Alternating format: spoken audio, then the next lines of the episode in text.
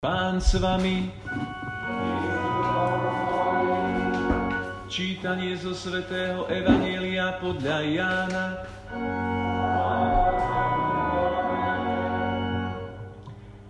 Zástup zbadal, že tam nie je ani Ježiš, ani jeho učeníci.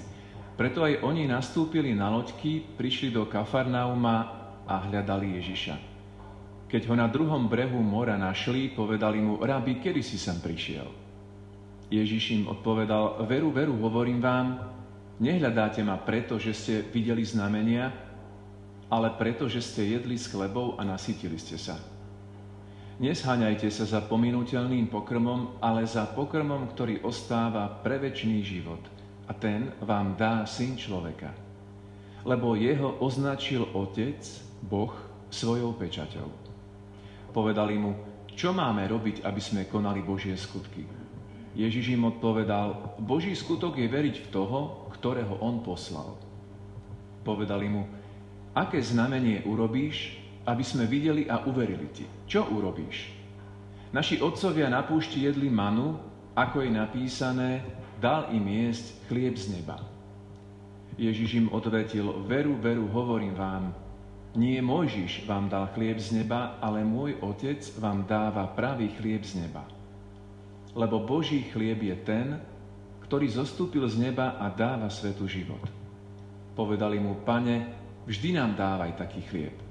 Ježiš im povedal, ja som chlieb života. Kto prichádza ku mne, nikdy nebude hľadovať a kto verí vo mňa, nikdy nebude žizniť. Počuli sme slovo pánovo,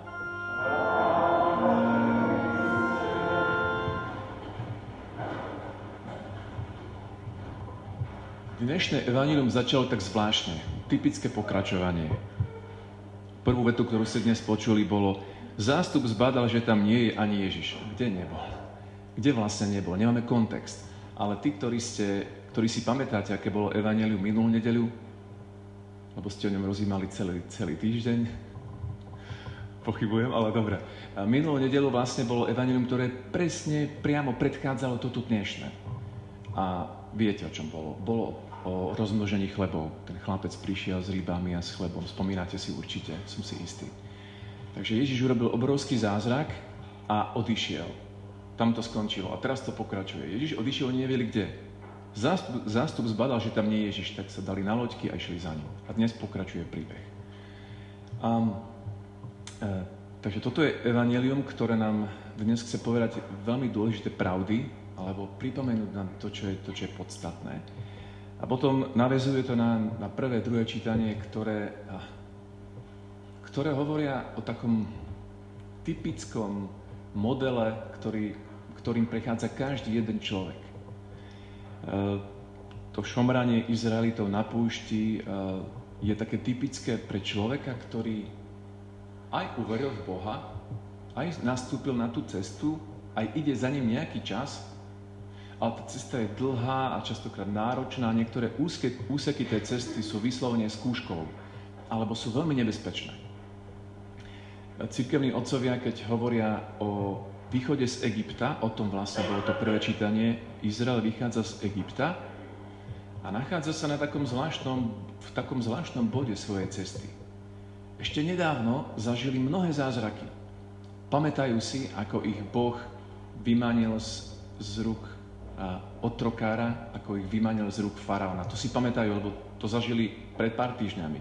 Potom si pamätajú, ako Boh svojou rukou rozdelil more. Pamätajú si to. Pamätajú si, ako Boh svojou rukou pobil prvorodených, ako svojou rukou zoslal 10 rán pre Egypt. Pamätajú si to, dodnes majú život tieto zázraky v pamäti. Napriek tomu, napriek tomu šom, šomru. Možno pár týždňov po tých zázrakoch Nevidíme v nich vďačnosť. E, človek by čakal, že toľko zázrakov, keď človek zažije, tak bude teraz na dva roky mať v zásobníku vďaky vzdanie. Ďakujem ti, pane, vďaka ti, pane, ďakujem ti, pane, ty si taký úžasný, taký veľký, pane. Nie? Toľko zázrakov. Nečakali by ste to? Ja by som to čakal. Ale títo ľudia vôbec nie sú vďační. Šomru, frflajú a jednoducho sú, sú nemožní. Sú nemožní. E, podobá sa to niekedy na nás. Mnohí sme zažili mnohé zázraky v živote, ale sme možno v takom bode nášho života, kde zažívame nejakú skúšku, alebo sa nám zdá, že tá cesta odťažila, je to ťažké. Sú nejaké náročné skúšky a rozmýšľame ako tí Izraeliti. Chceme sa vrátiť späť. Chceme ísť do Egypta. Spomíname si na tie hrnce, že síce tam nebola sloboda, nebol som slobodný, ale mal som plný hrnec mesa. Nebol som šťastný, ale bola tam nejaká tá malá útecha. A tak veľakrát e, vyzeráme my, keď sme v skúške. Vy a ja. To, to, to je spoločné. Keď to je ťažké a boli nás srdce a, a, a jednoducho vyslovene nás boli táto kráčanie s Ježišom, začína bolieť, tak máme možno každý deň 10 krát pokušenie otočiť to späť a vrátiť sa do Egypta, lebo tam budeme aspoň mať čo jesť. Žalúdok bude plný, srdce srdce nie, ale žalúdok bude plný. Aj to je nejaká utecha. Niekedy tak trošku e, šponujeme my kazatelia, že budeš úplne nešťastný a budeš teraz v Egypte v nejakých závislostiach. No, budeš nešťastný, ale nejaká tá, nejaké to, nejaká tá malá potecha, to zrnko toho, tej rozkoše tam bude. Čiže budeš nešťastný, ale to zrnko rozkoše tam bude, takže aj to treba priznať, bude. A, a tak sa niekedy správame v skúške všetci. A taká otázka na nás je, že kde sme teraz na tej puti? Či nie sme náhodou, náhodou, niektorí z nás, ktorí sme tu, v tom ťažkom úseku tej cesty, kedy, to, kedy to kráčanie s Ježišom sa zdá, že fú, už to dlho trvá, je to ťažké a tá moja vlastná premena tak boli, tak boli. Lebo, pre, lebo narodenie sa človeka boli. To zrodenie môjho nového človeka, ja by som sa znovu zrodil, znovu a znovu, v nového človeka boli to. Áno, Božia milosť prichádza, bez nej sa nemôžem stať novým človekom, ale aj tak to boli. A možno chceme, ako tí, tí Izraeliti, si povedať, že nestojí mi to za to. Chcem sa vrátiť k starému mysleniu, k starému rozprávaniu, k starému uži- uh, uvažovaniu, k starému modelu života. Bude to, bude to menej náročné, bude to menej bolieť. Sice budem taký priemerný človek možno, nebudem úplný zločinec, budem priemerný. A, ale nebudem ani svetý, ani taký úplný, že vrah, niečo medzi. Ale budem taký nemastný, neslaný. Čo zo mňa? A takéto pokušenie je pred nami často. Aj pred nami kňazmi, aj pred vami. Aj kňaz má nejaký taký pocit, keď je to ťažké, že fú, pôjdem, pôjdem za Ježišom len tak na poli. Aby to ešte tak nebolelo. Tá obeta boli. Tak len tak na poli. Niečo urobím, ale zase nie je úplne obetávo. Tak na poli. Tak toto je, toto je dnešná výzva, dnešné čítania. Vlastne Pavol, keď hovorí Efezanom dnes, ste to spočuli v 4. kapitole, zdá sa, že mali problém tí Efezania v tom spoločenstve. Pavol im hovorí, čo ste zabudli? Čo som vám hovoril o Ježišovi? Lebo sa mi zdá, že znovu sa vraciate k starému mysleniu, k svetskému mysleniu, k starému konaniu. A, ale veď vy ste už mali dávno odložiť starého človeka s jeho myslením, s jeho prežívaním. Premente sa obnovo zmýšľania opäť. Takže Pavol sa mi zdá, že sa prihovára efeskému spoločenstvu po tom, čo prežilo nejakú krízu. Asi veľa ľudí v ňom si povedalo, je to náročné, tá cesta svetosti a neviem, Neviem, či chcem, dať, či chcem pokračovať.